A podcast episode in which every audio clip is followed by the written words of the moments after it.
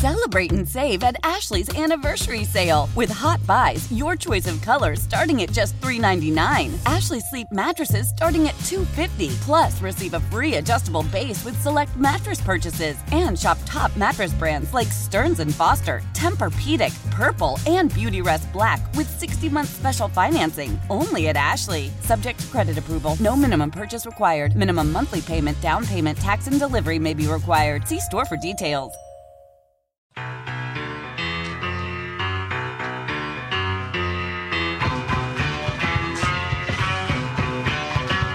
These days in the baseball hot stove landscape, you got to be a bulldog when it comes to chasing news. Oh, nice. Very nice segue there. Very nice. Got to do it. And uh, we are pleased to welcome in one of the baseball experts out there that I'm sure you'll enjoy listening to. I'm sure you do as well on MLB Radio Network, on his show, The uh, Front Office, as well as writing on The Athletic. Uh, Jim Bowden, former general manager and now top media person, joins us on Inside the Clubhouse. Good morning, Jim.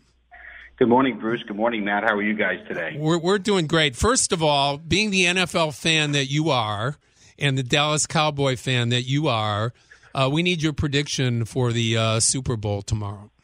Yeah, so I've got the Patriots 34 to 31. Uh, Tom Brady's the MVP.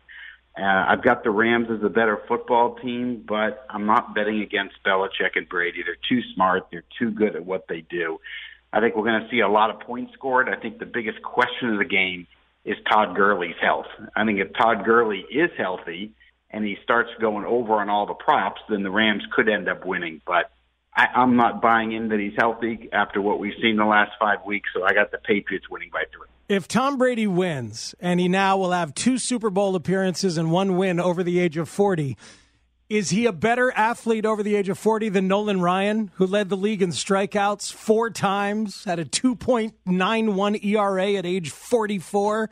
Or does Brady still have work to do in that regard? Uh, Brady still has some work to do. There's no question. I mean, you know, in terms of football, of course, he's the greatest quarterback of all time. And I don't know if we'll ever see a quarterback be able to be this effective over 40 like he is. But what Nolan Ryan did was absolutely ridiculous with that 99 mile an hour fastball and curveball over 40. It was just stupid for that many years. So again, I think Brady could match him or maybe even beat him. We've got to watch the next three or four years to find out.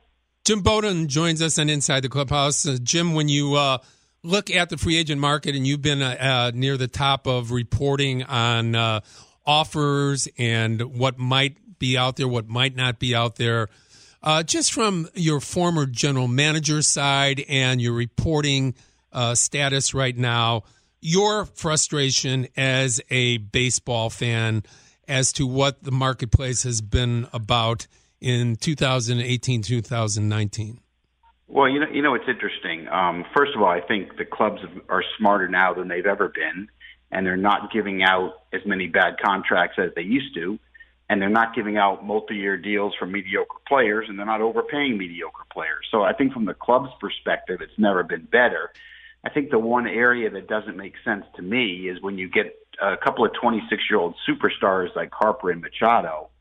For those two players to only have a handful of teams legitimately make legitimate offers, to me is embarrassing and it's a disgrace.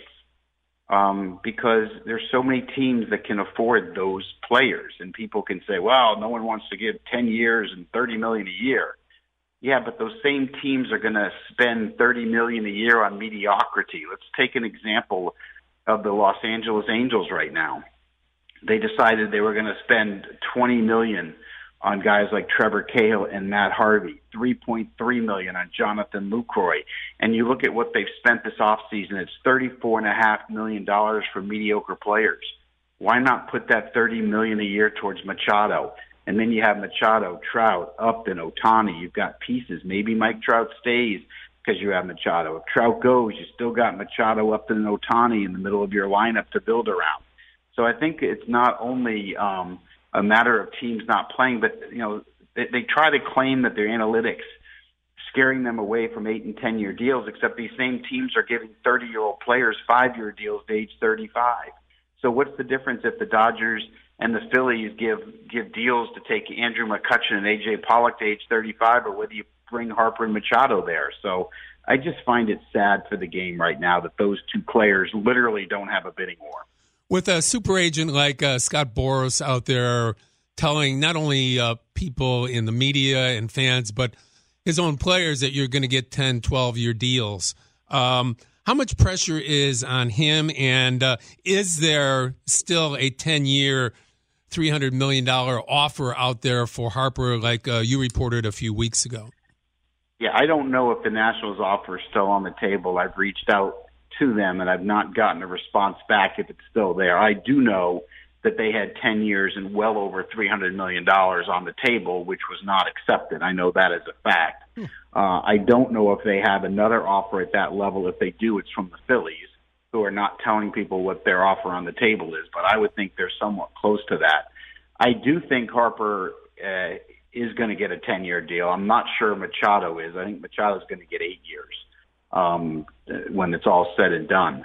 Uh, but it is fascinating that the market is so bad that both Machado and Harper took meetings with the Padres. Like I, that, that is just so ridiculously absurd to me. Um, and yet I give credit to the Padres. Know, they're looking at this market and they have a roster filled with non-arbitration eligible players. They clearly could afford either one of these guys if they wanted to go down that road. The revenue says they can. Um, so I give them credit, and I hope that a team like the Padres come out of nowhere and are able to land one of them. I think it would send a loud statement to the rest of the teams. I mean, the one thing we said a year ago, Bruce, and I think we said it on your show, is I was surprised that more teams were not playing on JD Martinez. I just didn't understand it. And I made the point, and I wrote about this on The Athletic, that I thought JD Martinez would end up having a better year than uh, Giancarlo Stanton or Aaron Judge, which he did. But here's my whole point about that, at least at this point, is that, you know, JD Martinez sat out there and then the Red Sox on February 26th of last year signed him. They won the World Series, and I got to interview him on the field holding up the trophy with champagne coming out of his eyes. And I just can't believe that there's not more teams that want to see that champagne and more teams that aren't playing on guys like Harper and Machado. To me, it's just it's embarrassing and it's, and it's a disgrace because they're difference-making players.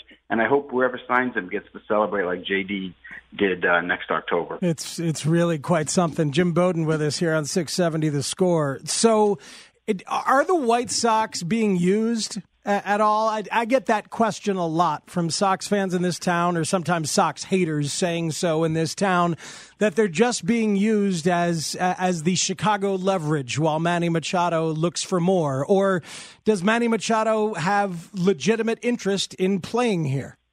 No, I think he has legitimate interest in playing there, but I, I don't think it's choice number one, two, or three. Um, but you know, the White Sox have been very aggressive towards him, and I think that matters to him. He's got a brother-in-law there. He's got some friends there. Uh, I think the White Sox have done a good job, but the White Sox also haven't stepped up and said, "Okay, here's an offer to blow your way. Uh, we're, we're getting you." They haven't done that. They put a solid offer on the table and said, "Okay, we'll wait to come back to see if you want to come here." And I think what Manny's got to figure out is a, will there be one owner that wakes up in the morning and says, you know what, let's go get him and pay him? Or number two, do you contemplate signing a shorter term deal and going back on the market? You know, I would have laughed at it earlier, but if I'm Manny and I don't want to play on a 100 loss team and I don't want to play in that stadium in, on the south side of Chicago, then why not go sign even a one year deal? You want to go to the Yankees? Go to a one year deal hit 35, drive in 120, and try the market again at 27 years old. I mean, I think whatever offers are on the table right now from the White Sox this year will be there next year. So, you know, why not go back out there for a year? I don't think it's the end of the world. I mean, certainly pillow deals work for Adrian Beltre and Ian Desmond. It certainly would work for Manny Machado if he, if he decides to go down that road. So I think he's got a lot to think about. You know, when you're in free agency, you really want to sign with a championship team, ideally. And if not, you've got to, you know, do you really want to go and commit to one one rebuilding program? I mean, that's it's a tough decision for these guys to make. I think we all understand it. Jim Bowden of MLB Radio and of the Athletic joining us on Inside the Clubhouse. He's mad. I'm Bruce. We're here for you every Saturday, 52 weeks out of the year, talking baseball, Chicago style. Jim, uh, what can baseball do about the problem that exists with eight to 10 to 12 teams not competitive on a yearly basis. You had a whole division in the American League Central last year that was sadly a joke. Three teams finishing with 95 losses plus. Um, how can that be good for baseball? How can that continue without impacting the game and people's interest in the game? Where the American League was so predictable last year by June 1st, uh, you knew who was going to the playoffs. Yeah, great, great point, Bruce. I don't have the definitive answer, but I will say this. I was talking to Aaron Boone earlier this week, the manager of the New York Yankees, and he came up with an interesting idea for me. And he said, "What about if we took the first round pick, and any team that doesn't make the playoffs, in other words, the 20 teams that don't make the playoffs, uh, you put the ping pong balls in, and you randomly get to select your the, the, the first round." And then when you start the second round, it goes it goes worst record to best record. So at least the rest of the draft, if you're finishing right. at the bottom of the stage, you get it. But that would prevent teams from tanking. I'm, I'm way in on that. Team like that means like a team like Tampa Bay with 90 wins, right, could mm-hmm. end up with the first overall pick. So the incentive of tanking would completely be gone. It's called the lottery, and it's in the NBA. You know, it's, right. it's a different form of it, but nonetheless, still the same. And uh, Aaron's point and your point, Jim, is that you're not encouraging losing as a uh, getting the, the benefit of the best players out there in the amateur draft. Right. In other words, the only reason you tank is you want the top five picks because that's where Correa and Kris Bryant and Bryce Harper and Stephen Strasburg and Manny Machado, that's where they all come from. Well, it's not, the, it's not the only reason, though, Jim, right? Because you want to, if you can go three years without prioritizing winning on the major league level, then you can save all a whole pile of money that theoretically you can then reinvest when it's time to invest. Um, that's partially it, but the reason teams are tanking is because that's what's worked in winning championships, and it's getting the top picks have worked. That worked for the Cubs, it worked for the Astros, it worked for the Nationals, mm-hmm. and and so that's you know there's enough money in this industry Sure, you can save some money and you can put some aside, but trust me, there's enough money for all of these teams to sit there and be, you know, remember the system that's in place now, you put a drag on the top payroll teams because nobody wants to go over the luxury tax. No one wants those picks to be moved back 10 spots. So last year, only two teams paid the tax. Only the Red Sox and Nationals. Yankees didn't do it. Dodgers didn't do it. Angels didn't do it. And by the way, none of them are going to do it this year. They're not going over. And and so this drag has worked. You basically have a hard cap that's called a soft cap. Right. Well, that's really what you have. So what you need to do is the teams at the bottom. I'm telling you, uh, we tanked purposely in Washington to get Harper and Strasburg. It worked, and now right. look at the team. I mean, it absolutely worked, and so that's why everyone else is now trying to follow suit here. But if you took that incentive away, then I'm telling you, if I can't get, if I can't be guaranteed that top five pick, or I have just as good a chance if I win 90 games as if I win 60, then you've taken that away, and then I'm gonna, I'm gonna fight to be more competitive. You think Baltimore isn't going to lose 110 to make sure they get the first pick the next two or three years? Of course, that's what Mike Elias did in Houston.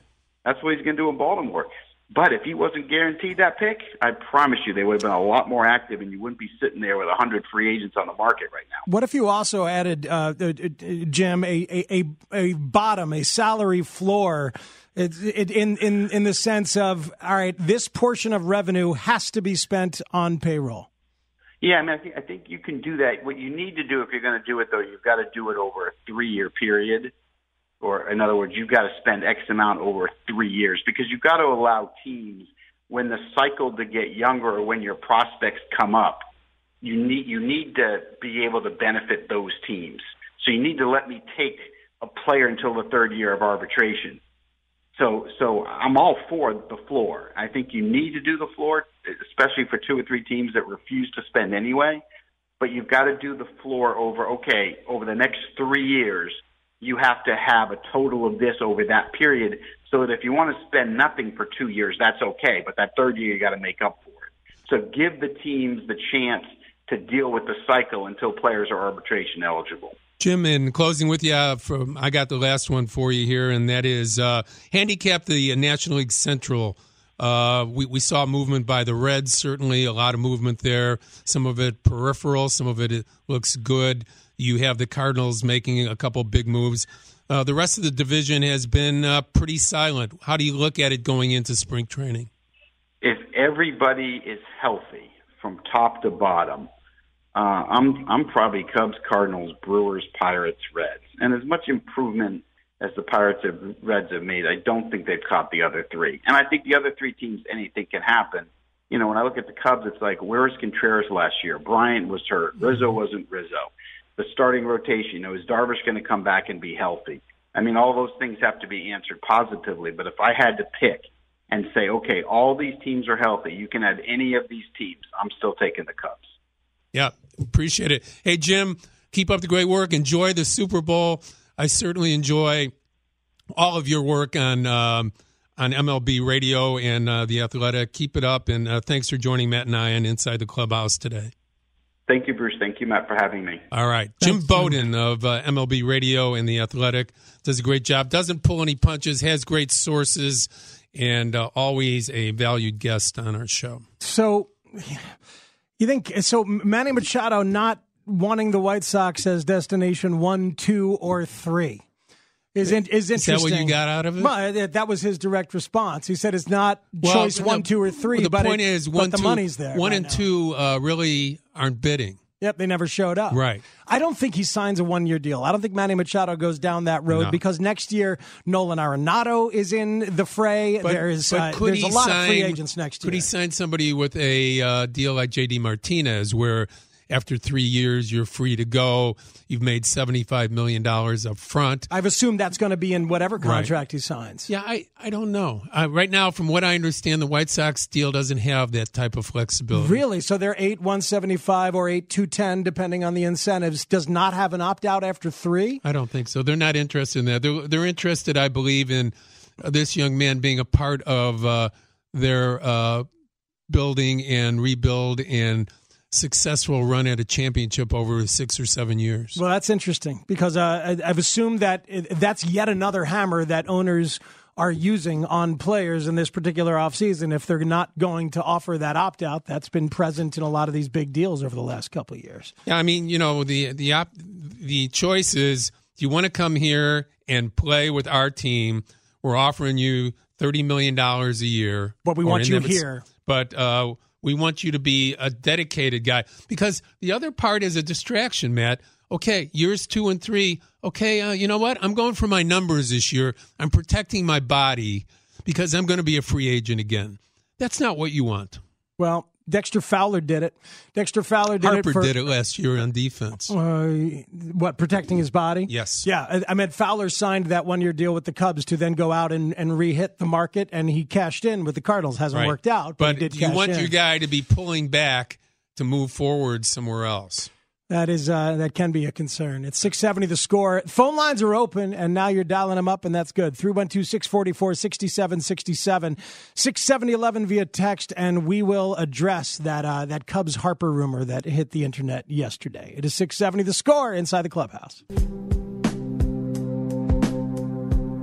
Welcome back in on 670 The Score. It's inside the clubhouse. He's Bruce Levine and Matt Spiegel. Evan Altman over at CubsInsider.com wrote it up very nicely, and I retweeted the link a little while ago, Bruce. Um, there is a guy who has a good friend who works in the Milwaukee front office uh, who He says. can get you a deal on brats. Uh, n- I'm unaware of any potential brat deal. Okay. But he, his friend had told him that Harper met with the Cubs yesterday. That would be Friday. That Harper met with the Cubs yesterday. And likely he has an offer from another team. No idea if the Cubs will match or if they're in on Harper. And Evan wrote it up as kind of dovetailing with the broader themes of the offseason, which included Theo Epstein saying, supposedly to Bryce Harper and Scott Boras, let's circle back and make sure we talk at the end of your tour and see where you are with all your contracts. So it dovetails with that part thematically. Where do you think the 300 million fell out of? What tree uh, around uh, Wrigleyville for Epstein and Hoyer to uh, make a deal with uh, Bryce Harper? I do not think that there is any percent chance that Bryce Harper signs with the Cubs. So I think that it is it it is hopeful to a delusional level to No. to kind of have it out there. But in the proper context, could they have talked to him and and met with him? It's Yeah. conceivable. I mean, it, it's conceivable, but uh, from a physical standpoint of meeting, uh, Theo Epstein yesterday was in Boston. Correct. He's in Boston Okay. for the Hot Stove Jed Cool Music. Hoyer was in Arizona. It's a 20 minute plane ride, a half hour plane ride from Arizona to Las Vegas if they wanted to meet there. So that's plausible. Um, you know, it all could have been done by, uh, you know, on the telephone easily. So I don't discount these things. Uh, in in the day of social media that we have right now, it's you know we we should put a couple minutes of reporting there on Twitter, uh, whether it has any credibility or not. You know, it's out there. People want to know, want to consume mm-hmm. what's being out there. Uh, misinformation has been uh, just as big a part of, of reporting over the last five or seven years as real information. So, fake news, as our president puts it, uh, is prevalent and talked about at great length um, in uh, particularly in sports where uh, people's lives aren't really on the line on a daily basis. Well, if you want to broaden the discussion to such things, Bruce, I would blame the the decay of discourse and and journalistic credibility on sports. I would go ahead and take that hit. The decay of our, uh, the, you know, not not me necessarily, but other talk show hosts who are who are meaner and worse at it. Uh, you know, there's a lot of time to fill on radio stations. You know, uh-huh. there there are there are four hour shifts. Right. There's three hour shifts, two hour shifts. Uh-huh. Um, Where do you think Tucker Carlson learned to to beat a dead horse and and be a jackass and just you know make yourself interesting? Probably used to listen to Boers and Bernstein back in the day. Is what I'm saying. Um, Matt Spiegel on that. Uh, let's let's be clear. Oh, I have long thoughts, long thoughts. Uh, but anyway, so look, it, it's conceivable that they could have talked yesterday or even met yesterday. I just think there's there's there's no chance of uh, of Boras um, coming here. It is six. I mean, sorry, excuse me, Harper coming here. It's six seventy the score. Let's go to Mike in Worth on the score. Mike, you're on with Bruce Levine and Matt Spiegel. Ooh, that's great, man. I'll tell you, I love you guys. You know, uh, really, really must listen radio every Saturday morning. Uh, first time caller. Thank right. you, Mike. Thanks, Mike. Yeah, and you have a you have a career in radio as well, I believe. um, there's a couple things I'd like to bring up, you know, real quickly because I know you guys got other callers, but you know, as far as Bryce and Manny goes, would you want Manny? Uh, do you think uh, Manny's better than Javi Baez? Manny and Machado? Bryce is a defensive liability and has no consistency whatsoever. So, but the thing I called for was when they got Descalso and they got rid of Tommy La Stella. I know Tommy's a handful, but you know what, Descalso, he better lead the major leagues in pinch hits next year. You know, remember that La Stella led the majors by far in pinch hit at bats and plate appearances as well as as pinch hits. He was your quintessential 25th man, uh, a, a, functioning uh, 25 man roster all the way through, including a guy that could get you a big hit in late innings to help you set up or win a ball game. But that not was, good, not good enough was, defensively to. No, to, no, but but he was a Joe Maddon piece. Okay, Joe Maddon went to bat for him uh, years ago when he took his when he was uh, sent out to the minor leagues in 2016 and um, decided he wanted to not report. Joe Maddon uh, took up for him with Theo Epstein and Jed Hoyer and said, let's see this guy through it because he has one element that can help us win a World Series, and that is I can put him in a big game in the World Series in the eighth or ninth inning and get us a hit to either win or get the tying run on base. Um, and his career kind of played out that way with the Cubs. He was a, an important guy with pinch hits, but Descalso, Descalso is a, a better all around player, and he can pinch hit and go in and play a defensive position mm-hmm. without you worrying about how that position is manned. Descalso can play all over the infield and can play a little left field right. if necessary as well. Right. And uh, it, you know, and Descalso just had an offensive uh, breakout of sorts uh, this past year. Changes, he changed his uh, swing. Changes swing. Mm-hmm. He's a more of a uh, lift swing guy now, you know. So he's going to probably hit more home runs and hit for less average if he keeps it that way. As far as Machado and Baez, I think you know. Go ahead and have them both if you want. Who's better? Machado is has had production over the first five years of his career, like very very few players in in, in the history of the game. He's in a, he's in rarefied air in terms of consistent production over these first four or five years. Who Baez I, just broke out. Who would I take right now? I would take Baez if it was if it was you know pro- projecting the career from this point on, both twenty six, right? Mm-hmm. Projecting what the player is both on offense and defense. I would uh, I would take Machado. I mean, I would take Baez, even though Machado at third base is a, a potential Gold Glover at third base. Baez is uh, is is elite defensive quality at shortstop and second base. There, there's an energy There- energy there issue. There, well, there- there's there's and there's a spirit issue and a personality issue of Baez, Yeah. which is magic, not just for fans, and, but and for that's not the, too. it's not demeaning Machado. It's just that the upside of Baez, uh, there is uh, just so much kinetic injur- energy involved that I would I would have a hard time not projecting that he continues to have outstanding years offensively, defensively, on the bases, helping his team uh, win ball games every day. Um, I, I boy, Machado seems awfully bankable offensively for lots and lots of years, whereas Javi's on base percentage. Different spirit. I, I know, and different different kind of player. Not, uh, not, but not saying you bankable won't- offense Not not saying you wouldn't want to eat both of them on your team. You would. this is John and Rolling Meadows on the score. Hello, John. How are you? Hey, good morning. How are you guys doing? Very good. Great. You know, being a huge White Sox fan as I am, um, picking up Alonso and Jay, I could see him picking up Jay because he's a pretty solid ball player defensively and team leader in the clubhouse. Um, Alonso, I was scratching my head over a little bit, but this thing with Manny, I, I don't know. I, I didn't like what he said during the playoffs about not being a hustler. That's not my game. You know, I, I why don't the White Sox, if if they're really going after this guy, why don't they in in the meantime go out and pick up a uh, like a a number two or a number three pitcher that can help the young the younger pitchers and show them the ropes and and things instead of just sitting on their hands and doing nothing. Well, I they mean, signed uh, Ivan Nova, and uh, he's he's not going to be a one or a two, but he's gonna he's gonna help solidify their pitching staff as a veteran and bring some of those things that James Shields brought. Uh, nonetheless, um, hopefully with a little bit more than uh, not giving up those crooked numbers uh, at the end of the games like James did. But James Shields uh, gave almost 200 innings uh, last year. I think he did give 200 innings, one of 13 pitchers to do that last year. So um, I, I agree with you, you know, that pitching's where it's at. Uh, they just have so many slots open, Matt, as far as young guys coming up to fill them.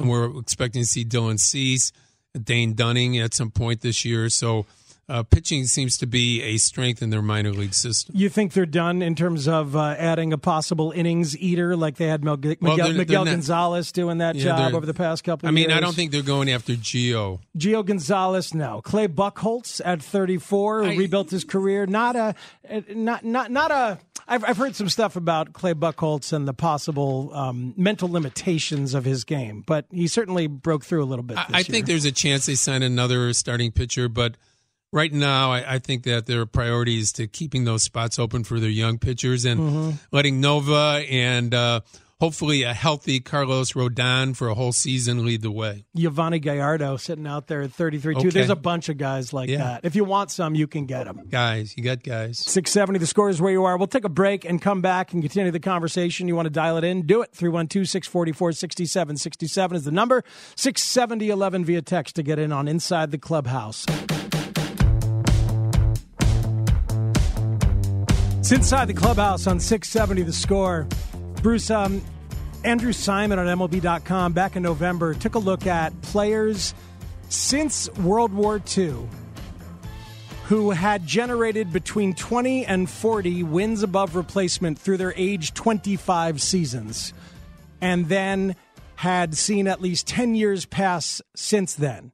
So, what he came up with, sure, Say had, that last part again. uh, 43 players who had generated between 20 and 40 wins above replacement Mm-hmm. through their age 25 seasons, like Manny Machado um, and Bryce Harper. So in order to do that, you have to start at 19. 19 or 20. Right. Yeah, usually.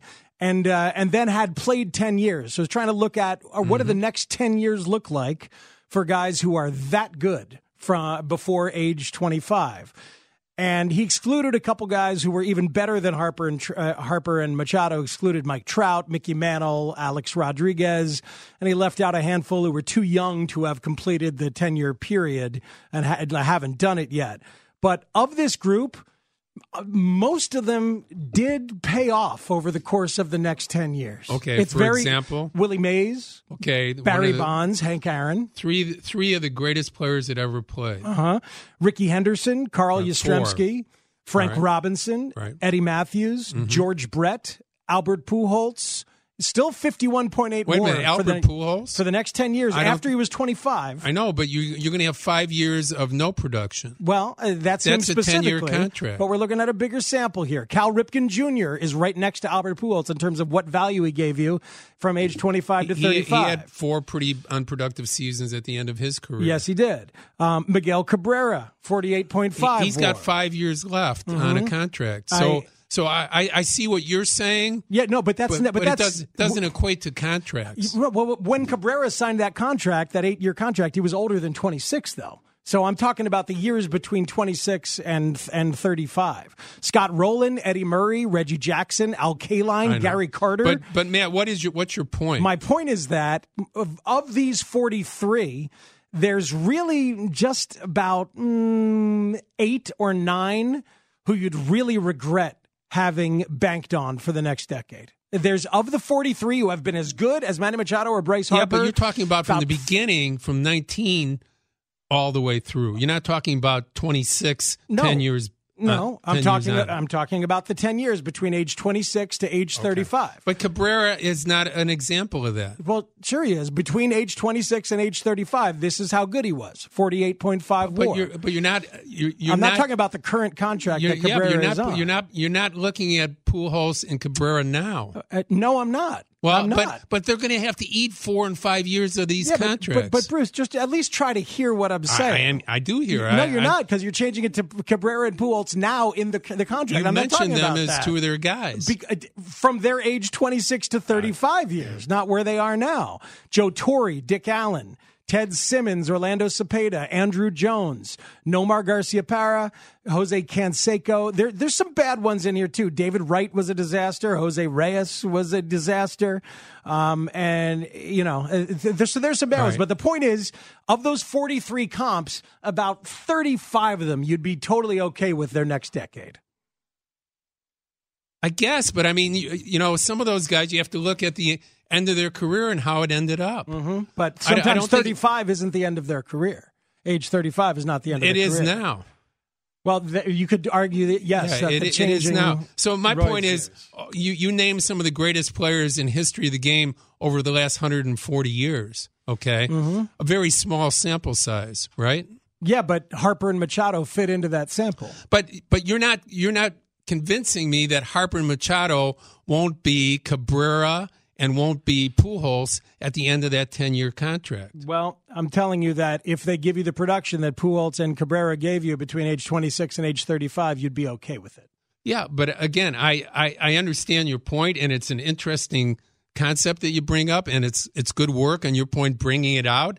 But I'm not, I don't feel any better about these guys being that good from 33, 34, 35 uh, into a 10 year deal. No, uh, from that point on, I agree. But in, from age 26 to 35, I, know, I feel pretty good You know, about the it. difference now, Matt, is that people aren't willing to have contracts that uh, they they consider unproductive and high paying at the end. No, I, I understand, but I, I, I'm not interested in giving those guys deals after they're 35. But up to their 35, uh, history says it'd be okay. This is Bob in Northbrook on 670 The Score. Is it Northbrook, Bob? Still don't agree. It with you. How are you, man? We're good, Bobby. How are you? I'm doing fine. Under the category of nothing is ever as easy as it seems. Have either of you talked about the cost of insuring baseball contracts? Uh, have we talked about it or do we know about it? Either. No. Insuring baseball contracts from the ownership perspective. Yeah, many Correct. contracts are insured. So when you had a previous guest on, and he talked about, wouldn't you rather have uh, J.D. Martinez and his 30 million than 30 million of other ball players? A 10-year, 300 million dollar contract is going to be very expensive to insure. Very One year, so. six million dollars. You're probably not even going to insure that contract. That's correct. So a real general manager has to make a decision. how much of my resources do I want to spend on players versus spending on insurance? Uh, one of the great things about the, the putting it in Chicago baseball terms, the Quintana, the Chris Sale contracts, is because they had player options, I mean, uh, team options, not only were the costs of the contracts lower, but the cost of insurance was lower. So those were very, very valuable to as a trade commodity. And from my understanding of baseball contracts, anytime mm. you can get the insurance is when you first sign the player.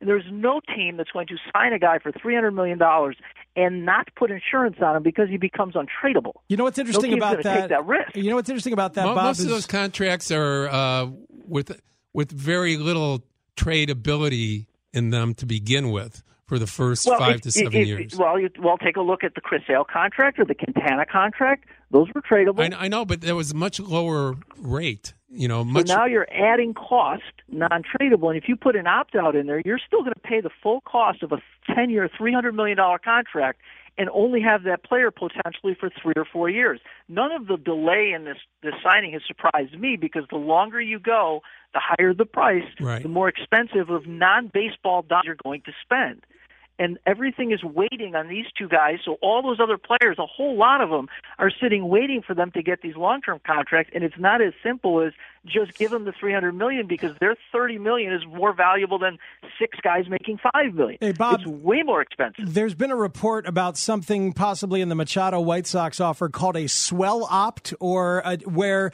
the White Sox would have the option to opt in to the final few years of Manny Machado's contract. And if they don't, then the player has the opportunity to opt out. It's complicated, but a little funky. But I wonder if that fits for their kind of insurance and other costs advantage in the way that you're talking mm. about. Um, no, I don't think that's an insurance question because it's always been a, a, uh, interesting to see how the Sox can go after Machado because most players want those opt outs. However, for the Sox, it wouldn't make a lot of sense to give a player that's going to opt out after three years because in three years is when they really want them. Mm-hmm. So they're going to have to do something that the Sox can say, okay, well, things are going well. Now we need you to stay. Right. Because next year is not the key year for the mm-hmm. Sox. It's years two, three, four, five, um, which is you know interesting to watch to see how how do you bridge that gap for players that want wanted. I just I heard the previous guest say, "Oh, which would you rather have?" And I'm and and I don't think you're comparing it apples apples to apples. Thanks, Bob. Insurance is much. one issue. Uh, diminishing returns on a guy who can't perform to a top level anymore is quite another. You can't collect insurance on that when Albert Pujols is dragging himself out there on one foot and hitting mm-hmm. 230 uh, it doesn't it doesn't apply. I mean, it's a good point that he brings up that insurance is a part of some of these big contracts has to be figured in in the cost. But the the reality is is that uh, as, as these guys that get worse as they go on into their 30s, there's no guarantee that they're going to stop playing, and you're going to have to continue them to pay them for poor performance. Yeah, you you had said earlier in the show that you heard there was no opt out for Manny uh, in the White Sox offer. No. But how about the the one that I that I described that I think Andy Martino had reported that there was the White Sox could opt in to extend the contract after three years. And if they don't opt to do that, then there is an opportunity for Manny sounds, to opt sounds out. Sounds like a team option. What's the difference between that and a team option? Because if they don't do it, it kicks. It becomes a player option. So it's an interesting way of structuring it. Right.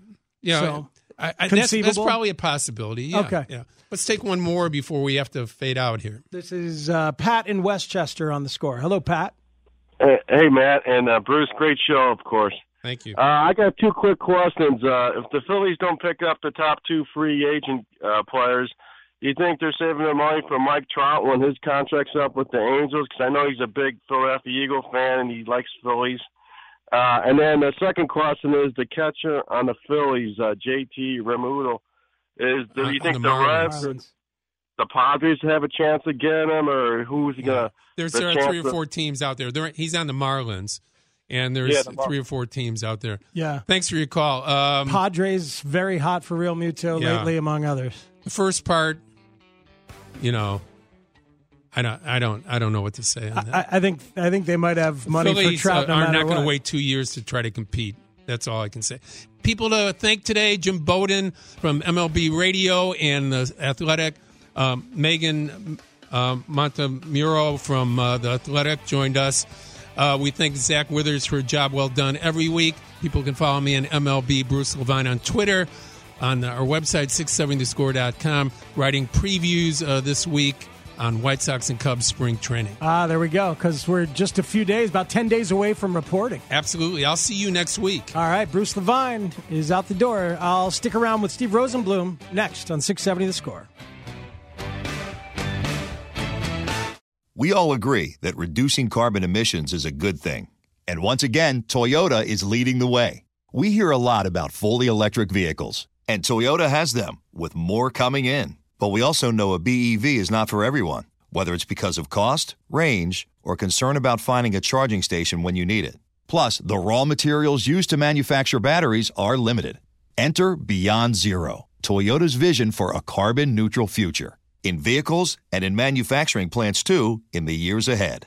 The materials used to make just one long range battery for an EV could be used to make batteries for six plug in hybrids or 90 gas electric hybrids. That's why Toyota's position today is electrified, diversified, empowering you to choose how to reduce your own carbon footprint with the vehicle that's right for you a hybrid, plug in hybrid, or battery EV. So shop, learn more, and get details at toyota.com slash beyond zero. Toyota, let's go places.